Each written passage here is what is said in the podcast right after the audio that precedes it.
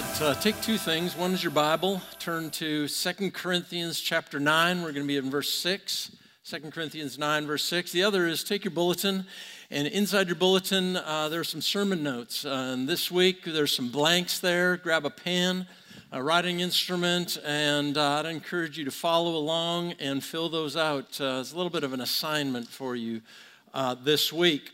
Well, we've been in this series called The God of Me. And uh, we, we started a number of weeks ago talking about how we, we can go through those, uh, those lists, particularly the list of the Ten Commandments, and uh, um, we, we get down into the, the later ones and we kind of go, okay, well, yeah, I can see how those might be some hang-ups and those we have to work on. We have to pay attention to those. But, but out of all of them, the one that we have down pat that we don't even have to worry about is, is idols. We don't have to worry about uh, worshiping graven images. And yet, uh, very soon in this, uh, in, uh, very early in this uh, message series, we discovered that, that that is the main sin that all other sins flow out of. In fact, all sin is substituting God for something else. And in fact, we might not be worshiping these little idols, uh, these physical idols, but in some way, shape, or form, the sins that we struggle with are that substitution in the things that we're worshiping other than God. So that's been the premise for this message series. What are we, what are you putting in that place of God? What are you worshiping? What are you relying on? Where are you finding your hope, trust, peace, faith, all of those things? And are those places and are those things contrary or other than God? Over the last couple of weeks, we've been talking more specifically about our giving, our, our stewardship our tithes and our offerings? And, and are those things that we are surrendering to the Lord? Or are we worshiping other things and those things are taking the place of our true worship to, to God? And so today, I want us to look at some next steps, some practical things that we can implement in our lives. Uh, you've heard me say this over and over is that, that knowledge is one thing. To, to state, yes, I believe blank, I believe such and such a thing, it's, it's relatively easy to make that, that statement and that proclamation. And yet, how do we live that out? How practically does that play out in our day to day lives? It's, it's fine to talk about things here on Sunday morning, but how does it relate to your life tomorrow or Thursday or next Saturday? How does the Word of God and our worship and our relationship with Him affect our day to day lives? Over in 2 Corinthians chapter 9, Paul has been, or Paul continues a conversation and a discussion with the, the church at Corinth, uh, a discussion that he's been having with them for quite some time. Some theologians suggest that this is something that he's been encouraging them and talking to them about for a couple of years. And what it is, is a collection that they're taking, and particularly from these churches in Macedonia or our present day Greece, of which uh, Corinth is one of those churches. It's not just the church in Corinth, it's a lot of these churches in this area collecting a, a, a, an offering for the church in Jerusalem. Many in Jerusalem, Christ followers in Jerusalem, were being persecuted. Many of them, it, it ended up having some sort of uh, a social and, and, as a result, economic um, hurt on their, uh, them as families and, and individuals. And so here, Paul, this is what he's talking about is the generosity that they can uh, participate in, or this, this generosity that they, they should have for giving their gifts to this church in Jerusalem. So let's pick it up in verse 6 of chapter 9 of Second Corinthians. Paul says to the, the church there, Remember this a farmer who plants only a few seeds will get a small crop, but the one who plants generously will get a generous crop. You must each decide in your own heart how much to give. And don't give reluctantly or in response to pressure, for God loves a person who gives cheerfully, and God will generously provide all you need. Then you will always have everything you need and plenty left over to share with others. As the scriptures say, they share freely and give generously to the poor. Their good deeds will be remembered forever. Verse 10 For God is the one who provides seed for the farmer and then the bread to eat. In the same way, he will provide and increase your resources and then produce a great harvest of generosity in you. Yes, you will be enriched in every way so that you can always be generous. And when we take your gifts to those who need them, they will thank God. So, two things will result from this ministry of giving. And he lists these two things. He says, first, the needs of the believers in Jerusalem will be met. And then, secondly, they will joyfully express their thanks to God. So, as a result of you giving, as a result of you blessing and overflowing with, with generosity, these things will take place. And as a result, verse 13, of your ministry, they will give glory to God for your generosity to them, and all the believers will prove that you are obedient to the good news of Christ. And they will pray for you with deep affection because of the overflowing grace God has given you. Thank God for this gift too wonderful for words. Now, we have to move on in this message, but what I want to encourage you to do is to come back to those scriptures. There's a lot going on there. There's a lot of theology, there's a lot of, of message. In, in the next uh, week or so, we're going to come back to this as well. But, uh, but there's a lot of, of truth there that Paul was talking about, particularly when it comes to giving. So before we get started in, into these next steps, uh, I want to make a few comments, and then we'll look at some practical um, uh, tools for us to use. I have to say, this, this past week, actually, this past couple of weeks, um, kind of the word on the street, the, the discussion has been great.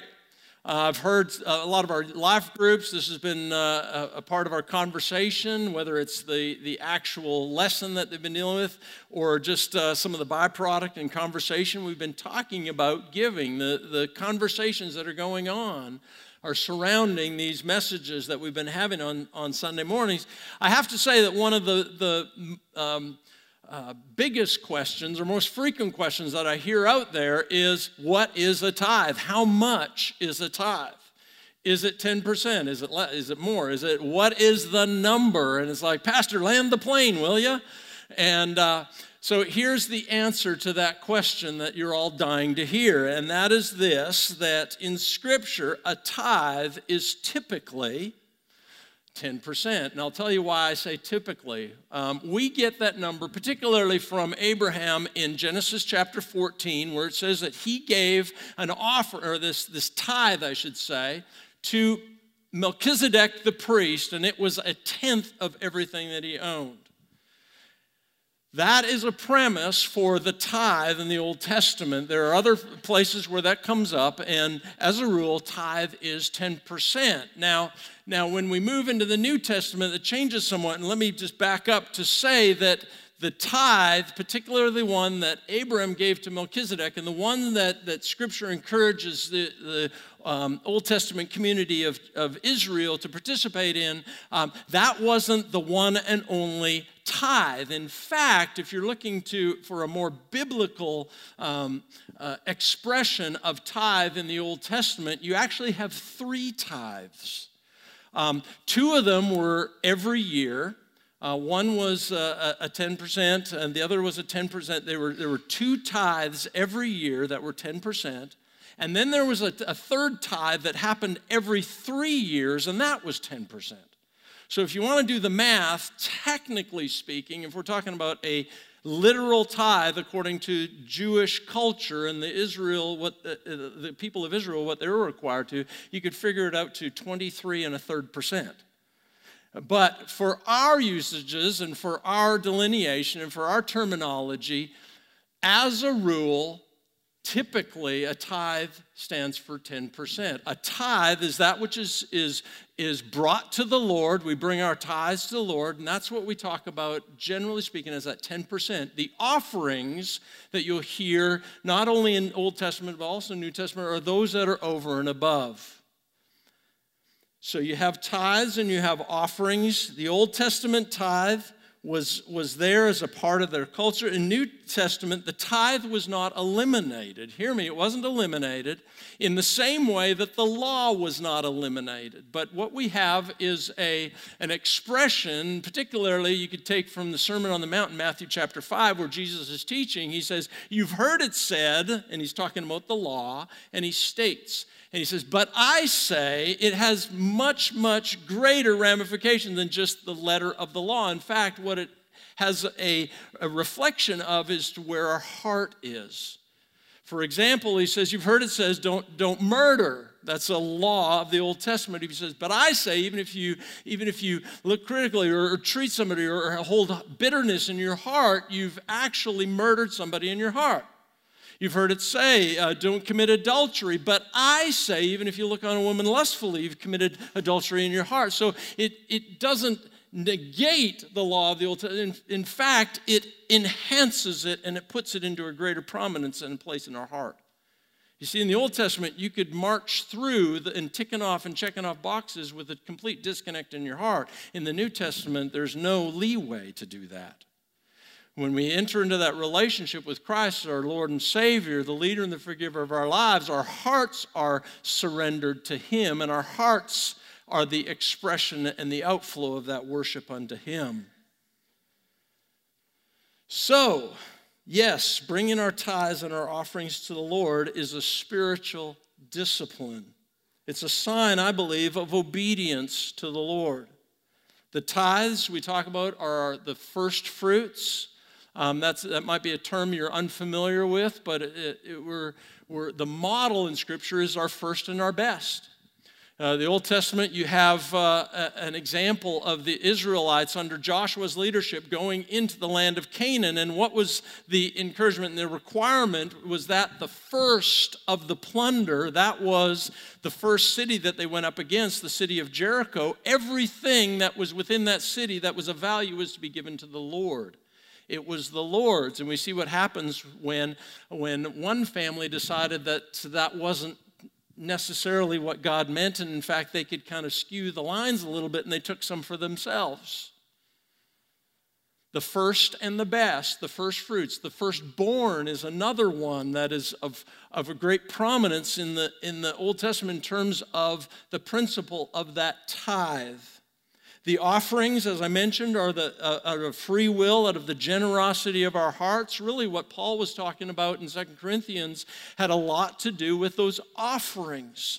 That the generosity would go way beyond what the simple requirements were, and that that generosity would continue to build and grow. It's something that would be developed in God's people. So, that said, by way of introduction, I want us to look at seven steps, seven next steps for each one of us to move, what I would like to say, into this more God honoring place when it comes to giving and when it comes to tithing and when it comes to being good stewards in the way that God wants us to. So, number one, in terms of the next step, is ask why. I encourage you to ask why. Do you know that it's okay to ask God why? And to ask the question why, I'd actually encourage you to do that. And what I would uh, suspect you're going to hear back from the Lord is number one, because it's mine. Uh, I, I own it all. He is the creator, He's the provider, He's the sustainer, He's the giver of all good things. Psalm 24, take a look at it. It says, The earth is whose? The earth is the Lord's. And not just the earth, but everything in it. The world and all who live in it, for he founded it on the seas and established in the waters. God's not shy about saying, It's mine. It's mine and I, I created it. It's created for your enjoyment and for your pleasure, but ultimately it's mine. He, God's possessive about it. He's not ambiguous about the ownership, about who owns it. There's also a principle when we're asking the question why, there's also a principle and a premise for returning an offering to the Lord. You can go back and when you ask that question, well, why should I give? Why should I set aside those tithes and bring my tithes to the Lord? Because it's encouraged, it's modeled, it's practiced. In the Old Testament, in fact, it was mandated. In the New Testament, it's the offerings of our heart in response to what God has done for us and how He's blessed us. Malachi 3 says, Bring all the tithes into the storehouse so there will be enough food in my temple. If you do, says the Lord of heaven's armies, I will open the windows of heaven for you. I will pour out a blessing so great you won't have enough room to take it in. Try me. Put me to the test. You know, this is the only place in Scripture where, where God says, Put me to the test.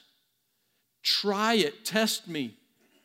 this is something that's a priority for God, and He's encouraging each and every one of us. So, as we take that question to why, uh, of why, listen for the response.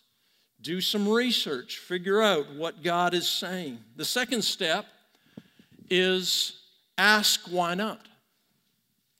Ask the question, why not? Why not give? Why not tithe? It would be worth your while to explore this question as well. I believe that there are a number of reasons why people don't, why we don't, why you maybe don't. For some, it's a fear of having less.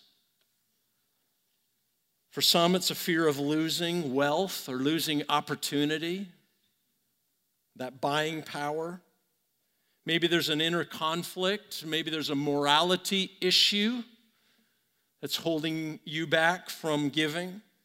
Maybe there's a family conflict. Maybe with husband and wife, there's a, a, a, disagreement as to whether this should be the case or not. And back, back away from giving because of the, the potential conflict that's there. Scripture reveals some reasons why not. Explains selfishness and pride, covetousness, Fear is a big one. I mentioned that in some of those reasons we have, but Scripture even reveals the, the, the reason of fear. Uh, there's the parable of the talents. To one was given five, to one was given two, one was given one. And it, it, we're told that the one who was given one buried it in the earth. Why? Because he was afraid. There was fear that was a part of why that was not given back to the, uh, in his case, to the master, but for us, fear. We also see excuses and distractions in Scripture. I don't know how many of you uh, are like me, but when I'm uh, going out for a run, there are plenty of excuses why not to go for a run. A lot of things are difficult, and many times we come up with excuses. Jesus, uh, in Matthew 18, uh, uh, sorry, Matthew 8 calls uh, people to follow him. Would you come? Follow me. Be my disciple. Come along. Learn from me. And there are excuses along the way. In Matthew 8 in particular, one man says, I can't right now. I have to go bury my father. I got to take care of business. I got to do some things. I, am sorry, I can't follow you right now. There's another place in Luke 14 where, where Jesus is talking about the invitation to the great banquet. And, and the invitation that is out there for people to come to this great celebration, and yet there are the excuse after excuse after excuse of why people can't come. One man says, I bought some land, I have to go see it, I got to go tend to it, I can't come. Another says, I bought some livestock, I got to go take care of the, those things that I own. I'm, I'm sorry, I can't follow you right now. And another person says, I just got married, I have to go home and you know take care of uh, uh, those arrangements all excuses that, that Jesus himself reveals of our reluctance to follow him and to heed what he would have for us. It's safe to say that, that resistance or neglect is truly a spiritual matter. It's a spiritual matter that the Lord wants to develop in each and every one of us. And I believe that for each one of us, this could be a, a place of spiritual breakthrough as we seek to be obedient and seek to move into this more God honoring place this year. The third step is this I believe we're called to count the cost. count the cost. As I mentioned, generally speaking, when we talk about a tithe, we're talking about 10%. Even though our response to God's love for us is and should be much, much greater than that. But let me encourage you to start there. And I understand there are, there are discrepancies, and, and, and some would, would say, oh, it's, it, it, we're not required by that 10, and others would say it, would, it should be much higher than that. I think oftentimes we get stuck and caught up in that debate.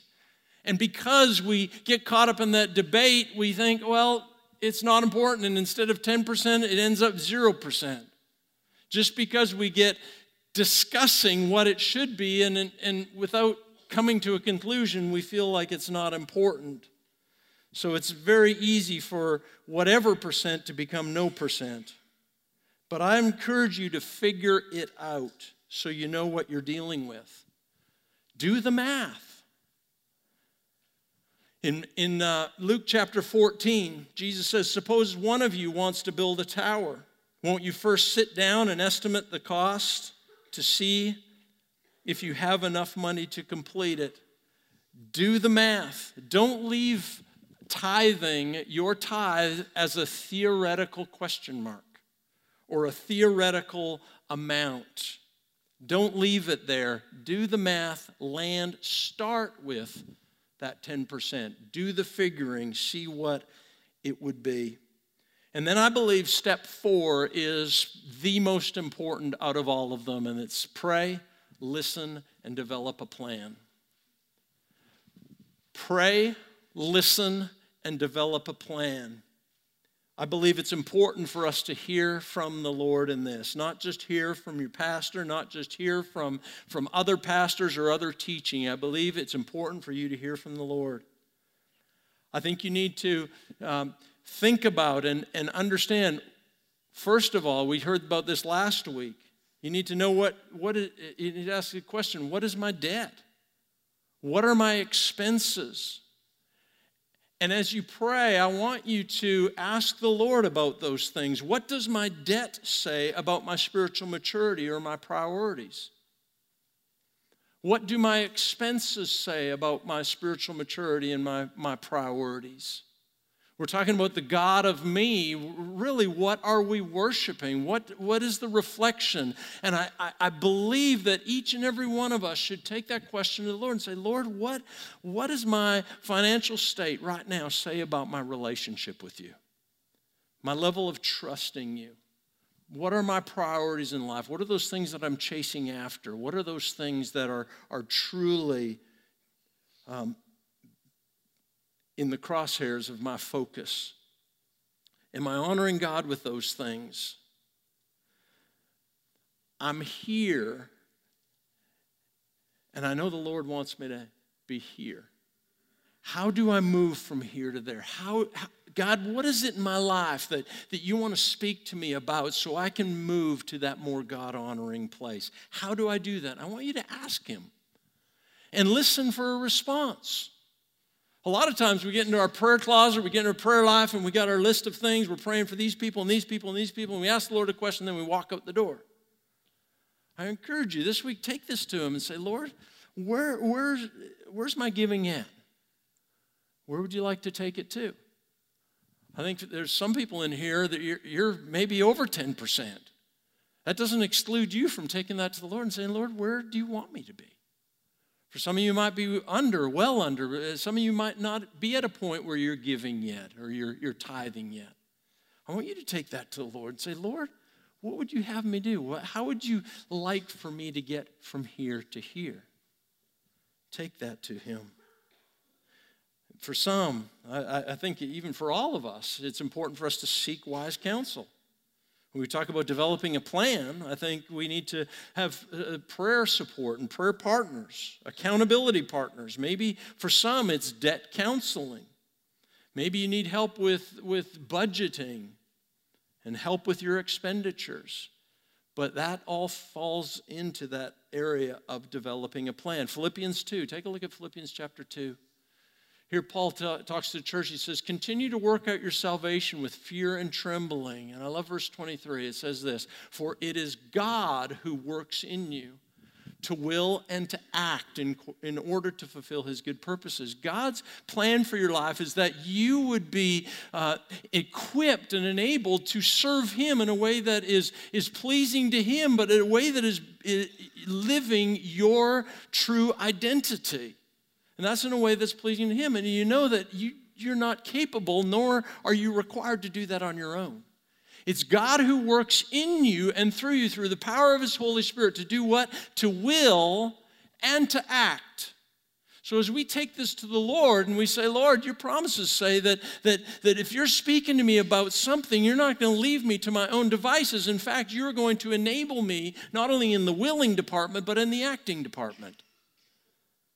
You can rely on that. So, as you're developing that plan, as you're listening to Him, you're praying, you're listening to Him, and you're developing a plan, know that He's the one that will, will enable you to will and to act according to His good pleasure.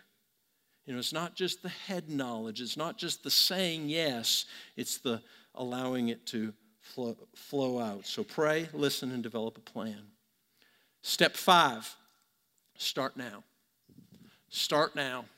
Two weeks ago, Jonathan was uh, speaking, and he was talking about uh, Joshua 24 when Joshua and the people of Israel were, were uh, uh entering into the promised land, and they were surrounded by all these, these uh, uh, pagan communities and pagan worship, and, and a lot of those things were attractive, and a lot of those things were, were starting to creep their, their way into the Israelite community. And what does Joshua say? He stands up, he says, You know what? Y'all need to decide. Y'all need to decide. You know what? For some, it might be your ancestors' gods, it might be those things that enamor you. It might be looking back into Egypt and, and, and what uh, was incorporated back then, the, the stories that you heard way back in Egypt. You know what? It might even be these gods that are around us right now here in the land of Canaan. Or it might be the one true God. But hear me right now. And Joshua was telling the people of Israel, today you need to choose. It's not a matter of going, you know what, we're going to just kind of wait and see and hold off and make the decision at a later. No, decide today. Do it now. Choose this day who you're going to serve. Don't delay, don't wait. You know, talking about our tithes and our offerings, and really what was brought about in the new covenant was this expression of our hearts. And I think a lot of times, as, as we come to this place of giving of our tithes and our offerings, we're, we're waiting for the, the heart to lead. We're waiting for us to feel it before we do it. And I think that's a lot of, not the only reason, but I think a lot of times that's the reason why we as Christ followers don't participate in this act of giving is because we're waiting for it to feel first before we do. And here, like any discipline, like any act of obedience, when it comes to our relationship with God, it really comes to the doing first. It really comes to the surrender, really comes to the, the, the humbling of ourselves. It's like really any discipline in life, right? I, I, know, I, trust me, I know my 50 year old body or 52 year old body knows I need to work out.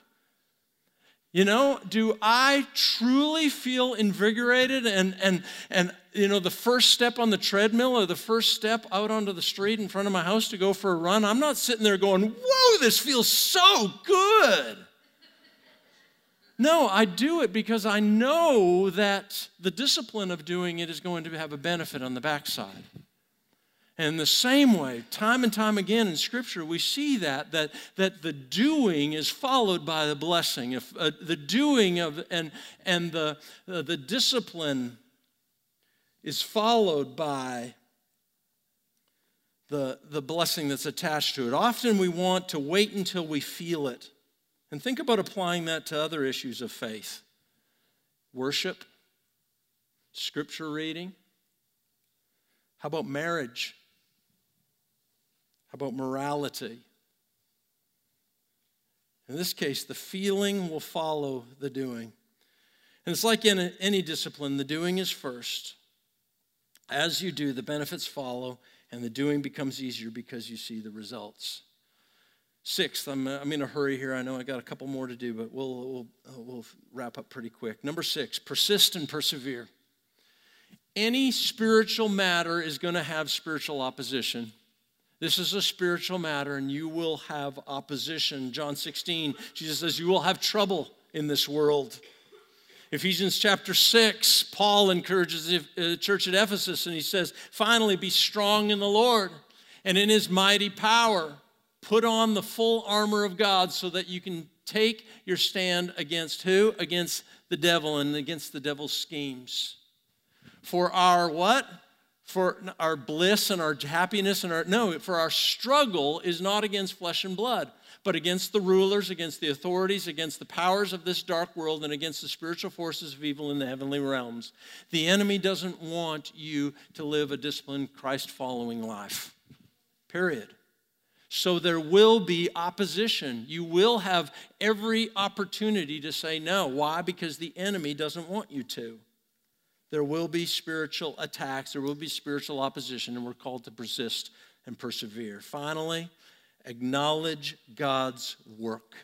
Acknowledge His work. Acknowledge the character of God, and your spiritual growth, and the blessing that He wants to pour out in your life. Not just in the financial area, but we're talking in joy and peace and contentment, on the ability to forgive, the ability to bless, the, the, all of these things are a part of the character of God. Acknowledge Him. Acknowledge that He's at work and He wants to show you His goodness and favor. Luke 6 says, Given it will be given to you. A good measure, pressed down, shaken together, and running over, will be poured into your lap. For with the mes- uh, measure you use it, it will be measured to you. Some people will go, "Well, that's the name and claim it. You know, um, give it, and it's going to come back." And uh, it, let me just say no we, we can get to a, a more mature place in, in, in discerning what Scripture is saying than just at that base level. God's character is one of He is so for you. He loves you so much. He's got a plan for your life, not just in this area, in other areas. In fact, uh, uh, Luke 6 is talking about forgiveness, it's talking about extending grace, it's talking about more than just, but this is one of those characters of God. He wants to pour out His goodness and favor and blessing in your life if you simply trust Him. And as a result, I believe it's important for us to acknowledge His work in our lives. Malachi says, uh, the Lord says, test me in these things and see. Well, when we do and we see response, let's worship him and let's praise him. Let's testify of his goodness in our lives. I don't think God is, is going to um, really be upset if, if we share with one another, you know what, this is hard. This is difficult. Just it's not just the giving side of things. Uh, you know, Christian life with the opposition that comes, it's hard. It's difficult. It's it's not easy going. But I tell you, the goodness and character of God means that there are blessings attached to it. There's joy. There's peace. There's comfort. There's contentment. There is life, life to the fullest. And so, as we participate in this, as we test Lord, as we walk in this discipline, can we give the Lord the honor and glory that's due his name? Jesus talks about uh, the, when he healed the, the 10 lepers, and, and only one of them came back. He said, Where are the other nine? Where are the other nine? And he, he, he points out this one who came back and testified to the, the saving power and the healing power of Jesus. And the encouragement for each one of us is as we experience His goodness and His favor and His blessing, and we experience this, this, this um, uh, maturing and, and moving from one place to a more God honoring place and seeing Him at work in our lives, can we testify? That God is at work, that God is doing His work to, in us to will and to act according to his good pleasure. I'm inviting worship team to come join me. And let's all stand and we're going to pray together. Bow your heads, close your eyes. And like Pastor Barry, every Sunday leads us to this place, and I, I love it how, how, he encourages us to open our hands and open our, our arms as a posture of receiving. We want to do that. And Lord, right now, right here, we, we simply want to say, Lord, um, left to our own devices, we could certainly come up with some ideas and some answers and some ways and methodologies, Lord, but we don't want to do that. Lord, we want to hear from you. And so, Lord, we surrender ourselves to you. We, we surrender our lives to you. And just like your word says, Lord, search me and know my heart. Lord, see if there be any anxious ways, or some versions would say some wicked ways in me. Some of those places in my life that are not lining up where you want me to be. And so, Lord, not in a condemning way, but in a convicting way. I pray that you'd lead us, lead us, lead us. Holy Spirit, speak right now. Lord, that the words that I've spoken this morning wouldn't be um, words of condemnation, they wouldn't be words of manipulation. But Lord, they would be words that would open our hearts to hear from you, to know your heart, the King of Kings, the Lord of Lords, the one who knows us, formed us, made us, created us, and has an incredible purpose for our lives. So we surrender to you, Lord. I pray we'd explore joyfully all of the blessings, all of the goodness all of these ways of obedience in which we can honor you. So, Lord, we love you. Pray blessing on this congregation and those present here today. I know you're going to speak loudly and encourage us in our faith walk. And it's in Jesus' name we pray. And everyone said, Amen.